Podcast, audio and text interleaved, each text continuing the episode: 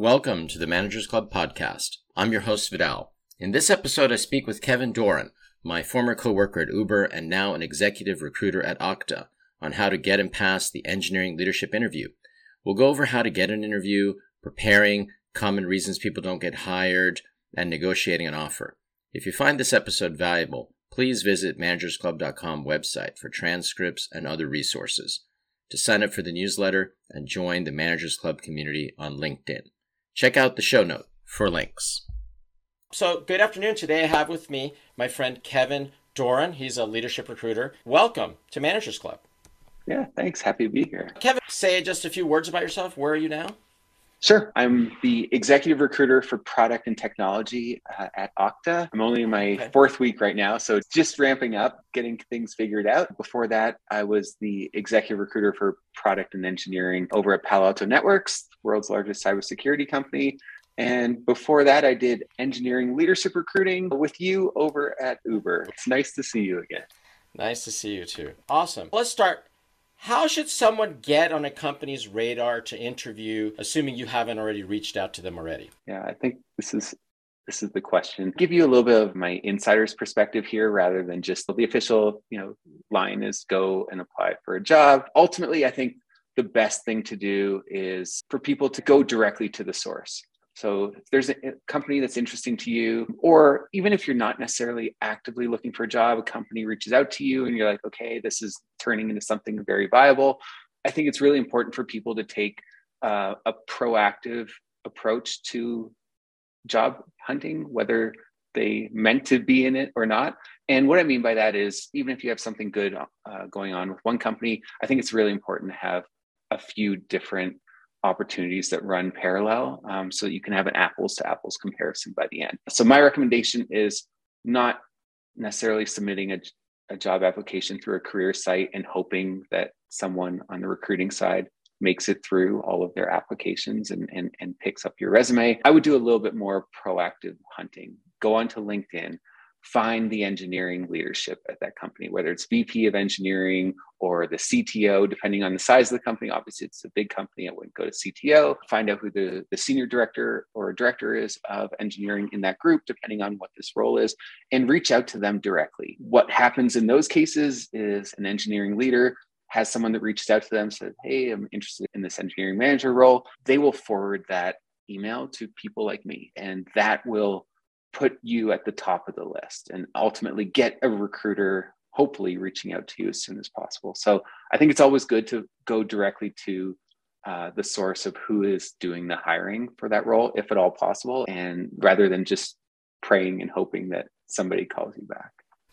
I think that's a really interesting tip because a lot of time people want to get a referral. What you're saying is this is not like a referral from a friend. You're saying go like you see this job opening, try to figure out a senior leader in the company and what just send them like an InMail or something and say I'm interested in this position?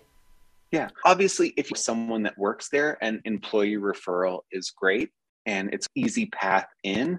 But the reality is a lot of times people don't have a direct connection at that company. So for me, this is what I would do if I found myself looking for a new job and and I wanted to talk to this company about what they're looking for. Going directly to the person whose pain you're trying to solve in this role would be the person who's most motivated to to get the right people into the interviews.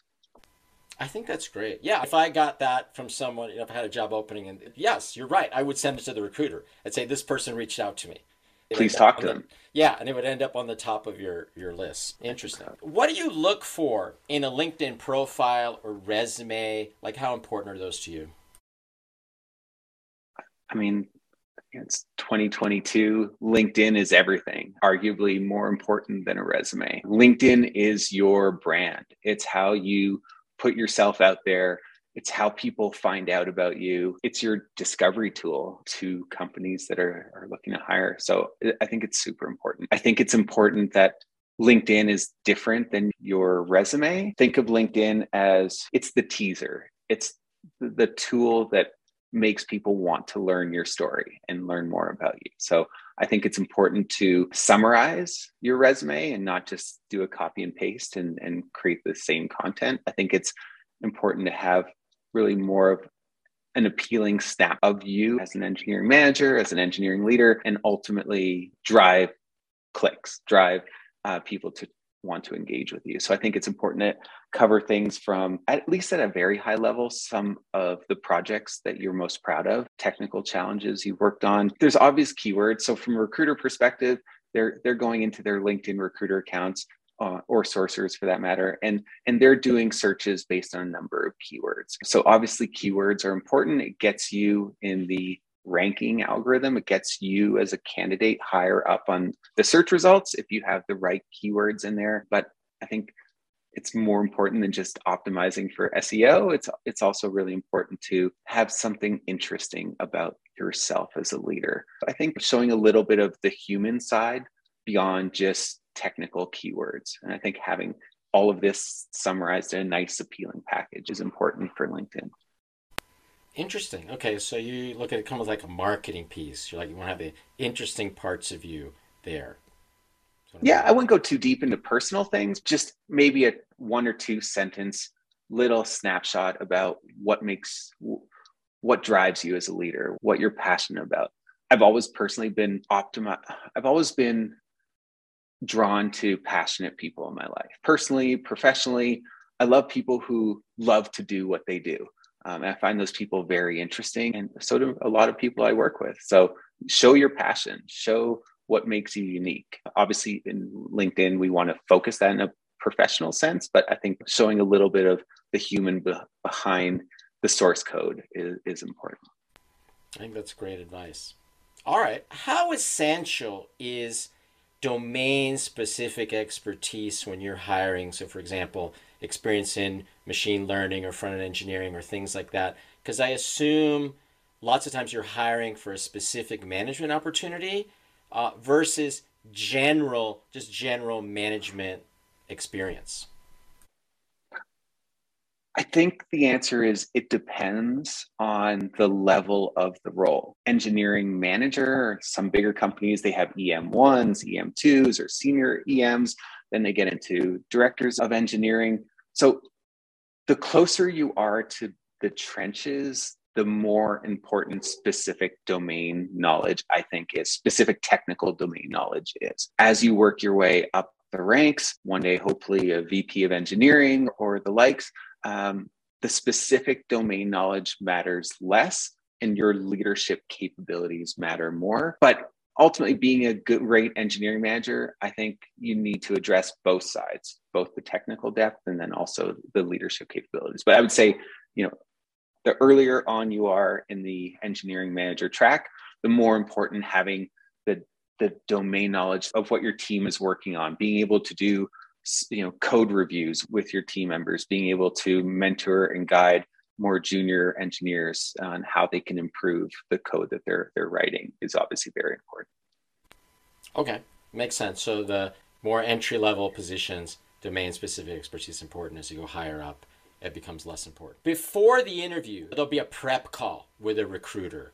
So what are some of the most important questions that an applicant should ask you so I think there's two dimensions here that someone needs to get signal on. Obviously, the technical side of things, the technical domain is really important and understanding the technical challenges. So, understand current state and future state for both of these. What is the current state of the code base? Is there, what are the cracks on the wall? What needs to be addressed? Are they bringing this leader in to maintain the current, or usually it's not? Usually it's we need to refactor the code base. We need to migrate to something new. So understanding what the current state is and what does it look like beyond the horizon a year from now?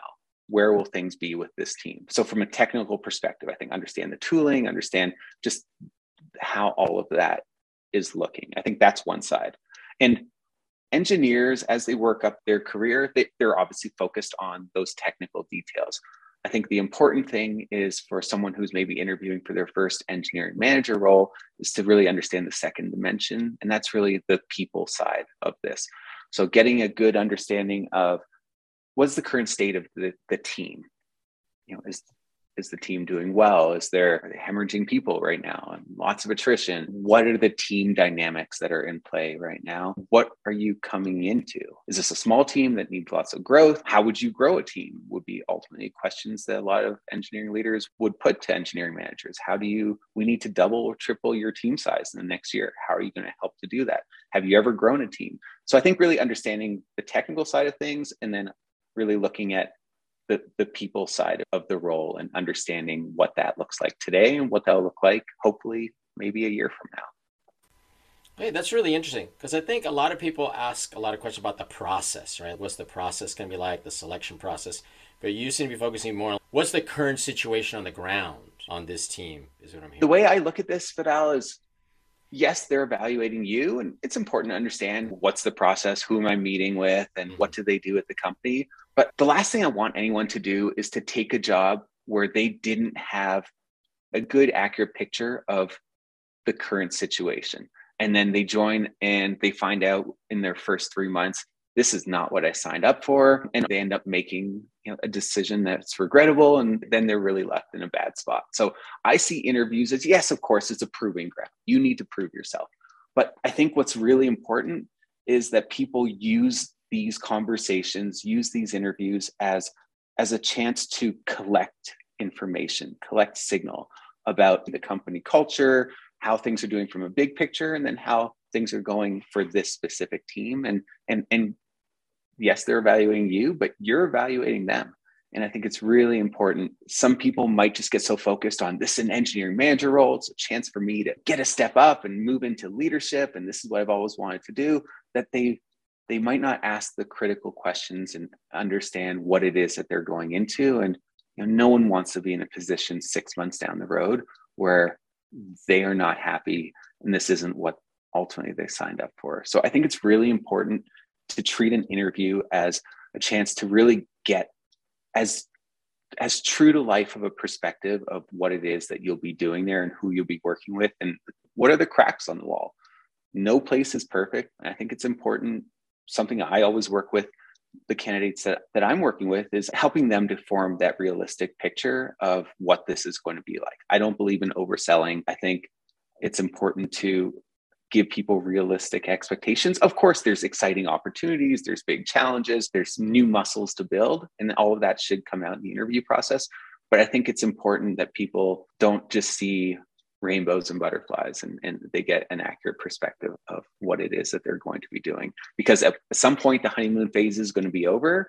And I think that's really fantastic how you're really focusing on making sure it's like it's a good fit, right? And not like you say, just all the the happy story and and all that this is this is good this is what i do this is my job i think the thing that's really led me to stick into being an individual contributor in recruiting and not going into recruiting management has been i really love helping people guiding them through this process, helping them to understand things. And no one wants to be sold to. I don't want to be sold to. I want someone to understand me and my needs, and my family's needs, before just trying to sell me. I think it's really important that people have information rather than just being aggressively sold into an opportunity. That's great. Do you have any advice specifically for women and underrepresented minorities that are looking for engineering leadership jobs or even just engineering jobs in general?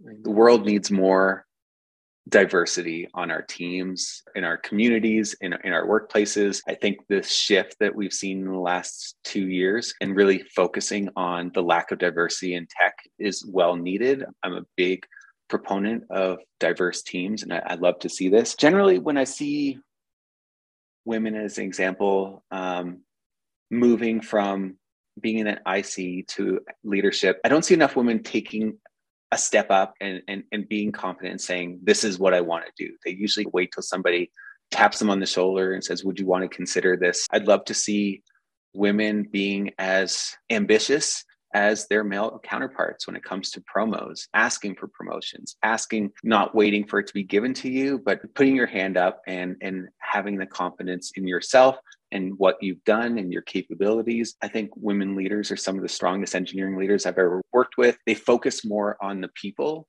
than just on the tech in, in my experience yeah I, I, there's a lot there there's a lot of things that i think we need to do better um, as an industry to make sure that we have more diverse teams a lot of it is starting to happen it's early on and until we have a 50-50 split and we have truly diverse teams with un, you know, underrepresented minorities and, and people who don't all go to the same schools. We need a diversity of thought as much as we need diversity in terms of gender and, and, and cultures. So I think it's, I think have the confidence, put your hand up and work towards these positions of leadership. All right. Here's a delicate question. When someone receives an offer, how should they best go about negotiating it with you? Uh, maybe what are some do's and don'ts of negotiating an offer? Yeah, I, I see as I work with more senior people, I feel like they get this really well. Leaders who have hired other people ultimately understand how to play this. I think it's always important to let the company play the first card. When it comes to you know, a recruiter asking you for your expectations or, or what you're looking for. Obviously, they can't ask you anymore, at least in California. We don't ask how much you make right now. And I don't think anyone should ask that. It's irrelevant to a future opportunity. So let the company play their card first. Let them present initial numbers to you. Don't respond to anything, no knee jerk reactions. Take things back, collect your thoughts, discuss it with anyone you need to discuss it with, and, and then respond back. The whole idea is not to create this endless back and forth. We're not trying to buy a house. We're not trying to go with all cash offers. You don't want to damage the goodwill that you've worked so hard to build up in the interview process. So I think it's important to not just try to squeeze every last bit of juice that you can from that lemon. I think it's important to respond back to those initial numbers in a very honest disarming way. I appreciate the offer. I'm grateful to be here, but your numbers are are falling a little short in terms of of my expectations of where I need to be. And positioning it like that. If there's a specific part of the compensation package that's not working for you, the, the bonus at this company is 10% less than my last bonus. I'm walking away from X in terms of unvested equity. And this new equity grant is ultimately a step back. I think being honest about where the company's numbers are and where you need to be is an important way to disarm the conversation to not make this a, a bit of an ugly bidding war and really turning this more into a, a partnership to to make this work okay is do you have any other any other advice? Anything I didn't ask you might want to share with potential? I think just going yeah, going back to the offer question, I think there's another piece. An offer package is so much more than just your base salary. That's obviously what we focus on. shows up every two weeks, it pays for our lives. That's really important. But I think beyond that, it's really important to understand that total compensation package. Obviously, uh, the bonuses. What is the bonus system? Uh, how are bonuses What's the timing? When do bonuses get paid out? What goes into determining bonuses, company performance, individual performance, understanding the perf process. Every company has a bit of a unique process when it comes to performance management, how they evaluate performance, how does that factor into the bonuses? I think that's important. Equity, some companies have strange vesting schedules. Understand all these details. Again, we're we're gathering data. We need you need to make a decision. Engineers are very analytical understand do they vest in a normal way? Do they have a one year cliff? Is there anything strange that you need to know that you don't want to find out three months into a job? Beyond that, I think it's also important to understand the company's philosophy towards equity refresh. How do they approach refreshes? Is it really determined based on individuals purely? Is there an expectation for this is an estimated target of where your refreshes need to be? One last one last point, just going back to the bonuses that I wanted to bring up. I think it's also important to ask historically, how has the company paid out their bonuses? Oh, we actually didn't pay out our bonus last fiscal year. Or actually, we paid out our bonus for the last six years. That's two very different things. One, you can almost bank on that. The other, that it's going to be very much touch and go. Obviously, pre IPO startups don't typically have a bonus. So I think it's just important to understand all of these different areas. Uh, some companies don't 401k match. Again, understanding all of these details so that you can make a decision with all of the cards up on the table in front of you, I think is important. I think that's great. No, thanks for going over those like really um, those details. Super important. All right, Kevin, you've been super generous with your time. I really appreciate you coming. My on pleasure. To, yeah. Uh, where can someone go to contact you if they had questions or if they were interested in an opportunity at at your company? Sure. I'm on LinkedIn like everyone else these days. So, Kevin Doran at Okta. I do all of the engineering, executive recruiting, uh, and, and technology. So, VP and up. LinkedIn's probably the best way to reach out to me. We're hiring a ton. We're going to our new fiscal year starting on February 1st. And I know there's a lot of things happening. The company's growing tremendously. So, would love to hear from people, whether it's for opportunities at Okta or even just to connect the network. Awesome. Thanks again and appreciate it. My pleasure. All the best. Take care. All right.